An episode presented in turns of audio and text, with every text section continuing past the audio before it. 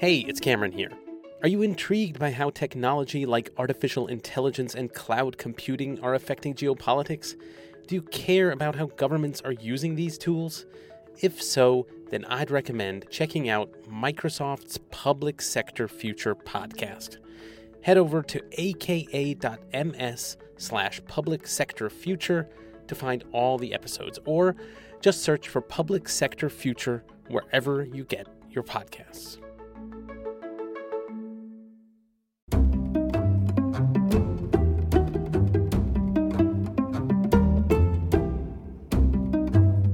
Hi, and welcome to Ones and Tooze FP's economics podcast. Every week, we take a couple of data points, we use them to try to explain the world. I'm Cameron Abadi, FP's deputy editor, with you in Berlin, Germany. As always, Adam Tooze, FP's economics columnist and Columbia University professor, is with us. Hi, Adam. Hi, Cam.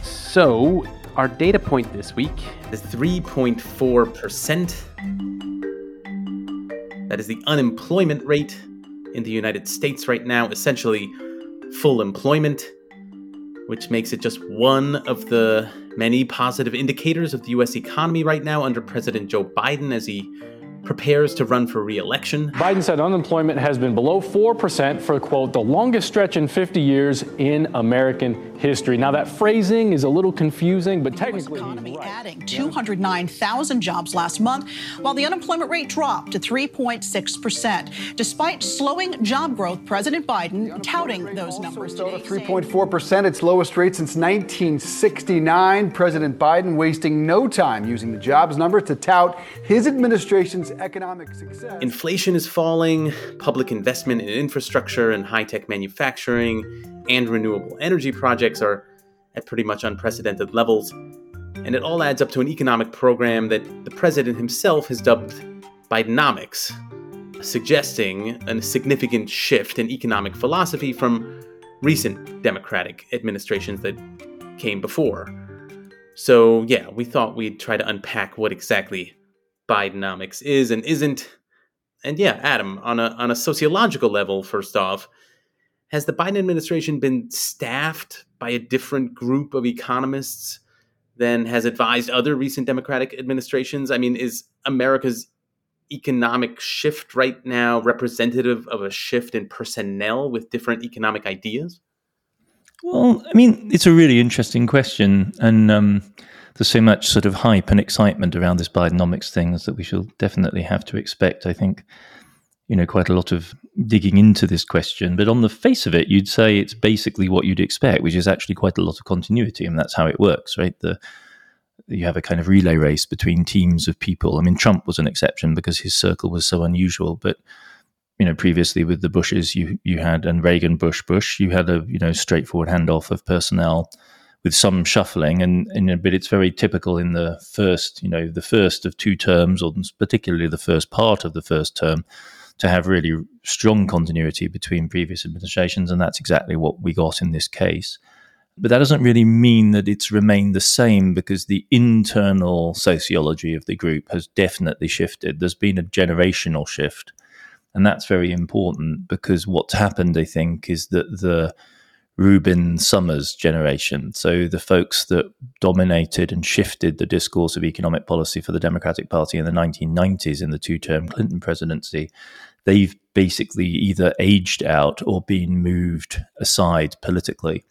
And the crucial thing here is holding Larry Summers at arm's length. So Summers was really simultaneously intellectually because of his standing within economics, his position at Harvard, his pedigree coming out of the 70s MIT circles, and his role in the Clinton and then the Obama administrations is really the you know the person who was to a considerable extent the go-to anchor for policy thinking amongst centrists, and which is where you would have expected Biden to go. When he went there, there was such an outcry that he pulled back, and and I think that's really the decisive thing, is because with Summers's absence, the heavy shadow of elite academic, ultra technical economic discourse is removed from the scene. And that opens the door to a much more heterogeneous collection of ideas and themes and projects that have taken shape under Biden. In policy circles, in the think tanks in Washington, the whole place is just abuzz with talk about this. And we've seen a series of speeches now by Yellen, who is a con- continuity figure, Sullivan on you know the broader Bidenomics, new industrial policy, and then Katherine Tai, the trade representative on trade policy towards China in general, that have kind of you know shaped what looks like a new well i think it's a gross exaggeration to say a new paradigm but like a new range of thinking about economic policy and the trade-offs and the willingness to sacrifice shibboleths and holy cows like the wto for instance the world trade organization but when they go out on the stump when they're pitching bidenomics in a more broad sense what's really interesting is they bury all of that because that's really an intra-democratic struggle and not necessarily terribly complimentary or flattering to the Democrats themselves because the legacy they're trying to overturn is at least as clearly represented by Clinton and Obama as it was by Bush or Trump. But on the stump, it's all about trickle down economics, which is a phrase invented by the Democrats in the 80s to beat Reagan with. And one that, ironically enough, Obama, who at this point really is a figure that is held at arm's length, you know, himself attempted to use against the Republicans.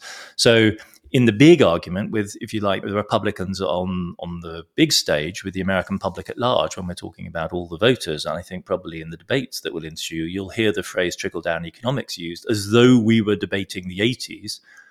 Whereas, in fact, the real argument going on here is between the Democrats of this generation and those that governed in the 90s and after 2009. So it's it's some really quite interesting sort of shadow boxing going on here. Hmm.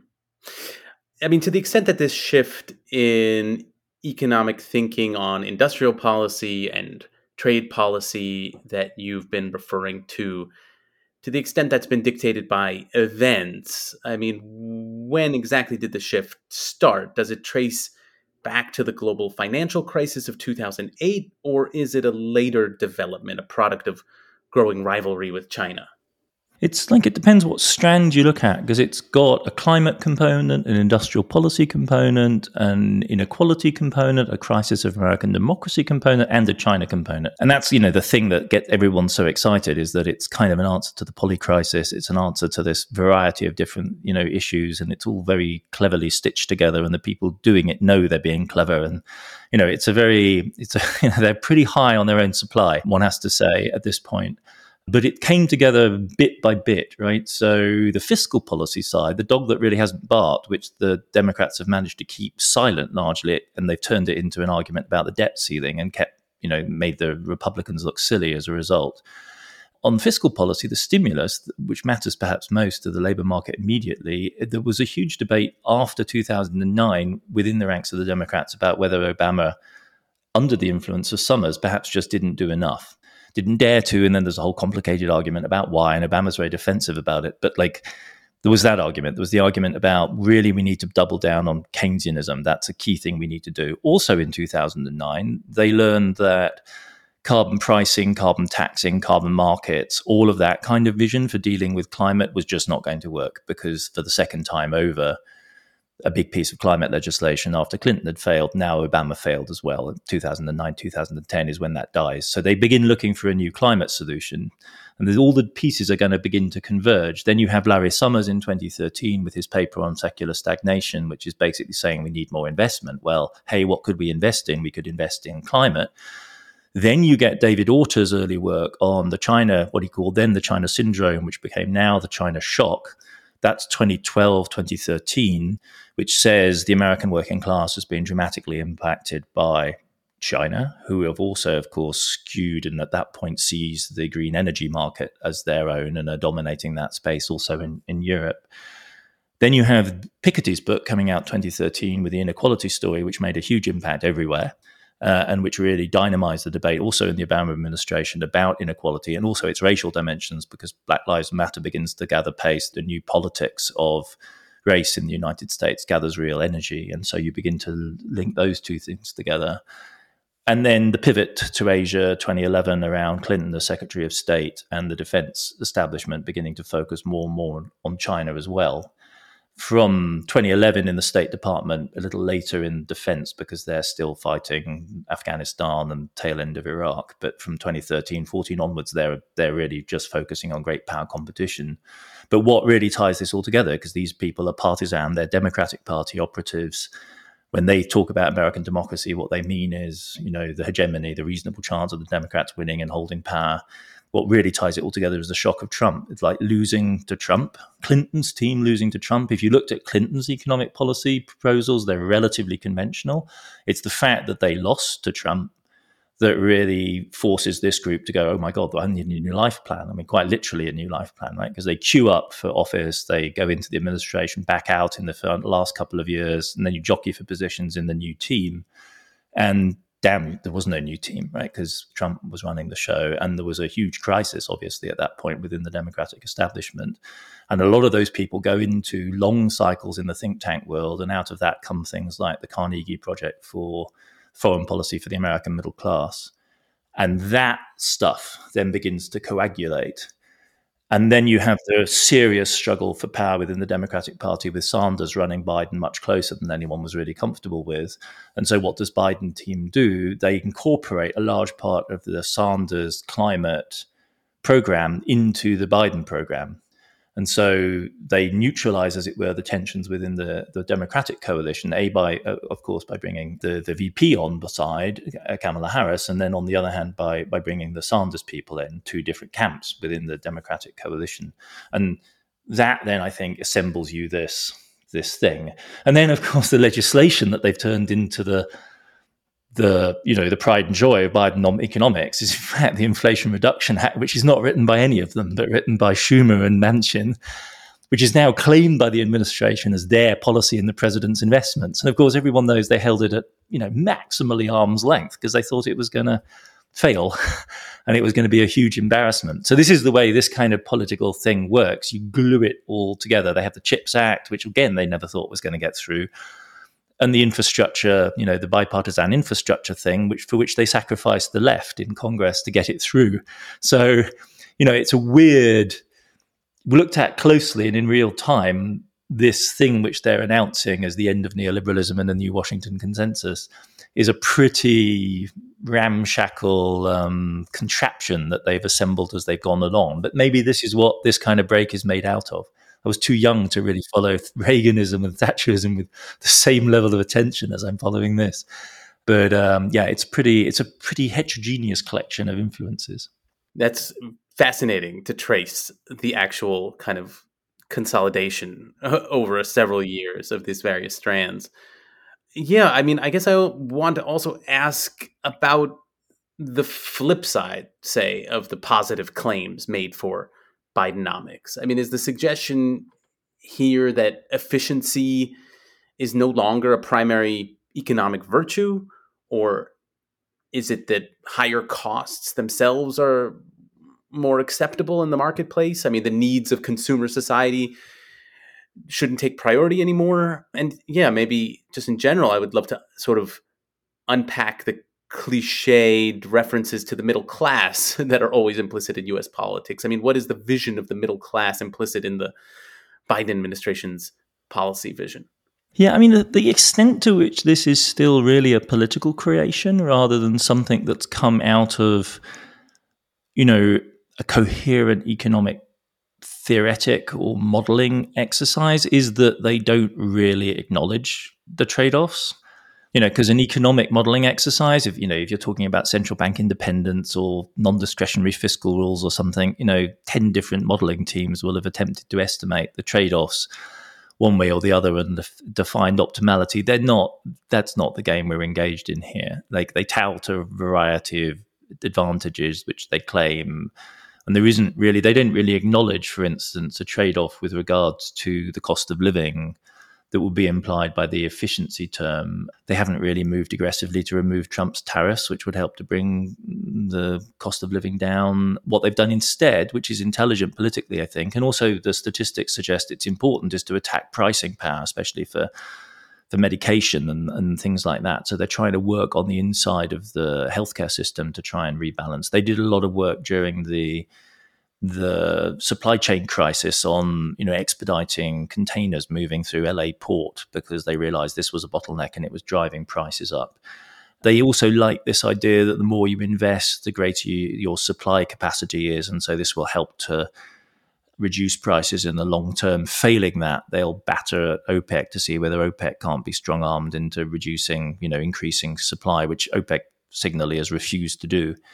So they've been kind of fortunate in the sense the world economy has not recovered as strongly as people expected, and China hasn't in particular. So oil prices have, have moderated considerably. They would argue the whole point of the EV campaign with Inflation Reduction Act is to make them more affordable for regular Americans rather than just kind of luxury, you know, fifty thousand dollar cars that that only the upper middle class can can really afford their notion of class, I mean, it crucially hinges on the labor market, but but I think it is just this sort of hackneyed. The whole thing has a real retro flavor. People call it call it not post neoliberalism, but pre neoliberalism, pre neoliberalism, right? In the sense the president is so old that he remembers the before times, and um, you know the idea with their strategy is to sort of it is like Trump to an extent to take us back somewhere to the future. It isn't notably the vision that the Green New Deal pushed and this isn't their choice. I think they would have preferred the Green New Deal vision, which was much more capacious, that involved an expansion of the welfare state, a focus on care economics that was not gender blind, that actually re- recognized the crucial role of women in the not middle class, but working class of the United States today, that recognized that the working class of the United States is absolutely multiracial and you can't think of it any other way, right? So intersectionality is not some kind of left wing fad. It's a sociological reality if you actually want to talk about not middle class, but actual working class Americans. So the majority of the population. The middle class, almost by definition, ought to be a minority, but they can't say any of all of that, right? And they've backed away from all of the radicalism implied by that. And Manchin and Sinema stripped out any hope there was of passing any part of that more capacious agenda. So they've left with this really trad industrially fixated, manufacturally driven program against their will. I don't think that was ever their plan. And they've attempted then to segue things like childcare into industrial policy, which is really, really fascinating. I mean, in truth, if you look at the stuff they're doing and if you look at what American households actually spend their money on, if you go back to something like the CPI, the cost of, you know, the, the consumer price index, nothing of what they're doing really has that much impact on it because it's fundamentally, you know, we, we live in modern service sector economies. They're not industrial. So the majority of your cost of living is housing, full stop, first of all, mm. and then food and transport. And that's where their measures will impact, and energy, and that's where their measures will impact. But all the manufacturing side of it is a tiny part of most people's budgets, right? And the the real benefit will come through transport and and energy consumption, but the big bits are really difficult to touch through that kind of policy, and especially with the means they have at their disposal, which are actually quite limited, despite all of the despite all of the hype, right? The Inflation Reduction Act, the most that Manchin was ever going to concede was half a trillion all told, of which like 370, 380 is for energy and EV and green elements. So it's a it's a it's a what you really have to credit them with is an incredible success in political terms in making this as big as it is. The polling numbers are the thing they should be worried about because it doesn't translate into popularity so far, anyway. Hmm. We'll take a break here, but we'll be right back to continue talking about Bidenomics.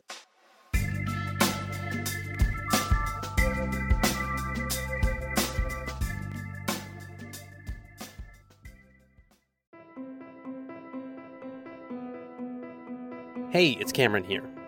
Are you intrigued by how technology like artificial intelligence and cloud computing are affecting geopolitics? Do you care about how governments are using these tools?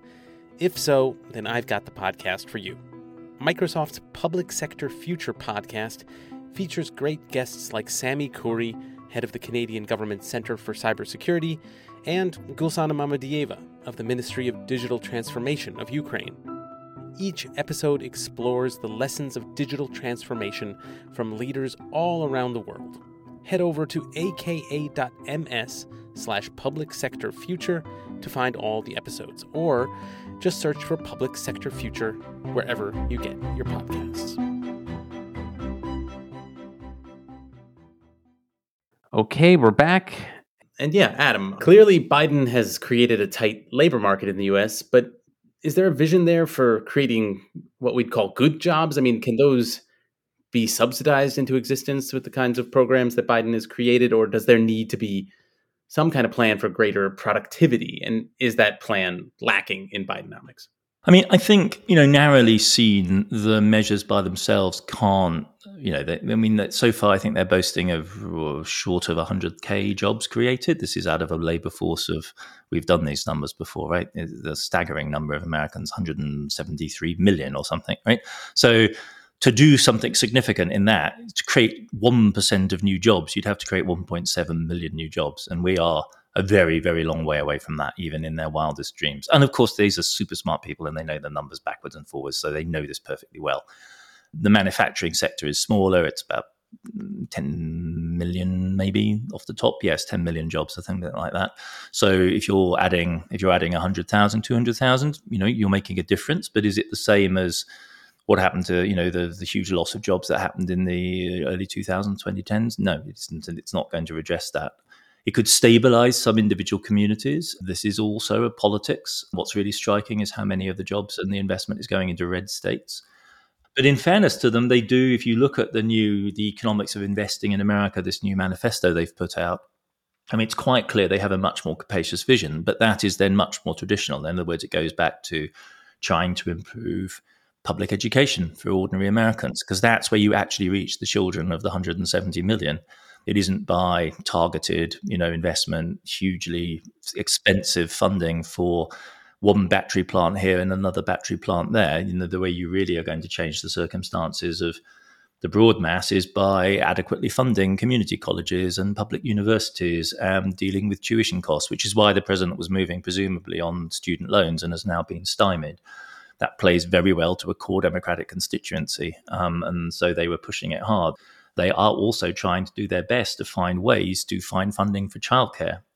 You know, they're using every trick in the book they can find to squeeze that money out because that was always part of the agenda. It got stripped out, and they know that, broadly speaking, that's a probably more promising route for working class slash middle class America is actually to build out that part of the of the economy. Um, so I actually think they've sort of narrow cast this as industrial policy by default, eh, but they know perfectly well they really need a broader agenda. That's there, but they they haven't don't have quite the big ticket items to to sell that with, so they're somewhat caught betwixt and between. And in truth, you know, changing the qualification level and education of the mass of American teenagers and young people is a you know if you if you thought building out charging stations for EVs was a difficult task. like, you know, that's a far, far more difficult problem. That social problem is a far, far more difficult one to, to fix. So industrial policy looks like a, an easy win, I would have thought, by comparison. Finally, I guess I want to take a step back and ask whether the Biden administration's policies that we've been discussing mark any kind of shift in the US system of capitalism as we should properly understand it? Or is this just marginally changing the US government's relationship to private capital? Is private capital ultimately still in the driver's seat of politics and economics? Well, of course, the, the GOP propagandists will, in their own, you know, extraordinarily imaginative way, you know, cook up stories about how Joe Biden is, um, you know, just awake enough to actually pose a threat to you know the foundational values of American society in the same way as they managed to make Barack Obama into a socialist, and you know that kind of stuff probably plays well with constituencies in Florida or whatever, right? Who've actually been exposed to Chavism or whatever. But I mean, it's ridiculous. obviously, no. The answer is no. Emphatically, no. No part of capitalism was hurt in the making of this movie, right? I mean, like, yep, no, absolutely not. That is not the agenda. It's not the plan.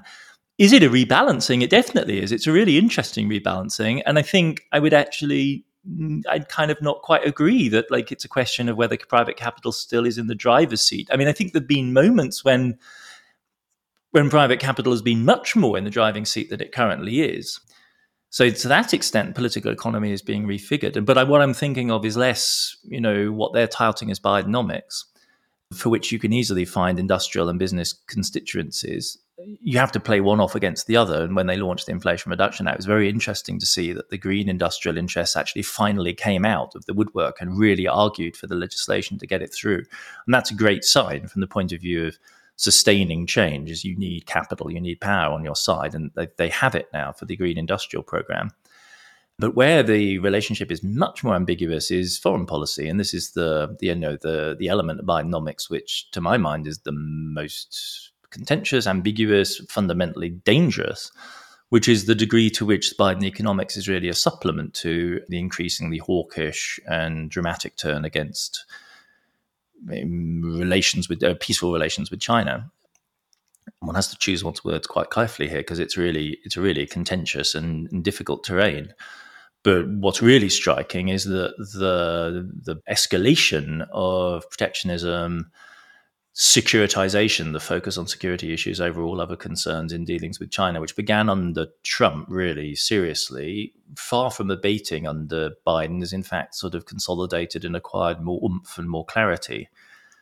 And that is very difficult to square with the interests of very, very powerful groups in American business. And I would, I would suggest, in fact, historically speaking, that in relations with China, it's hard to think, and this is not any old relationship, right? This is the strategic relationship, both from an economic and a foreign policy point of view. It's very hard to think of any moment in the last 110 years since the advent of the Chinese Republic in which American business had less say in the matter. Even perhaps during the period of like Cold War, you know, Albania style separation between the two and no contact.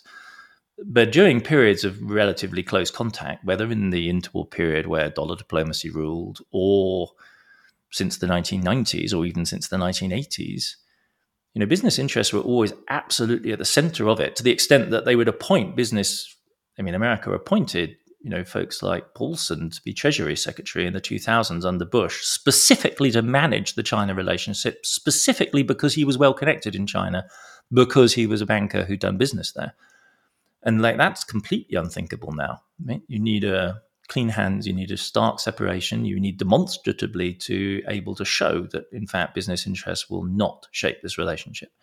They still matter, as Yellen's at pains to point out now, making, I think, increasingly problematic, you know, series of statements. They still matter, but but only up to a point, and they aren't decisive.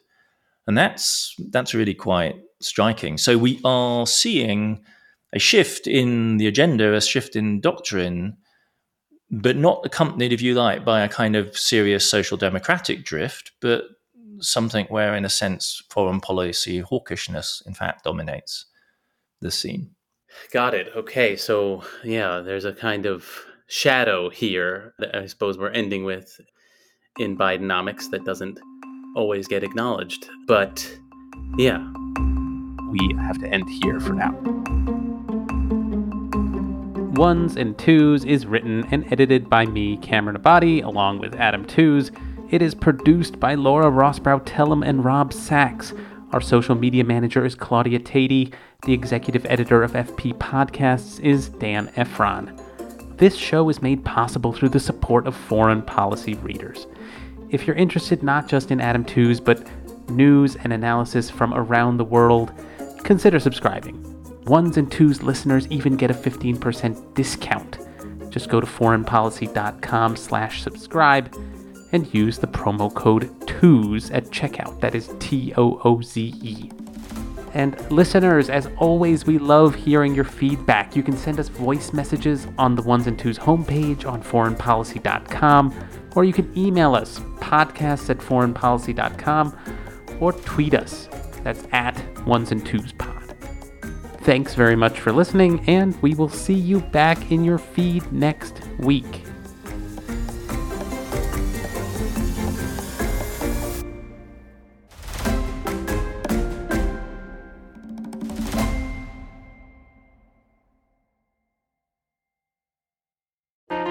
Politics has never been stranger or more online, which is why the politics team at Wired is making a new show, Wired Politics Lab. It's all about how to navigate the endless stream of news and information and what to look out for. Each week on the show, we'll dig into far right platforms, AI chatbots, influencer campaigns, and so much more. Wired Politics Lab launches Thursday, April 11th. Follow the show wherever you get your podcasts.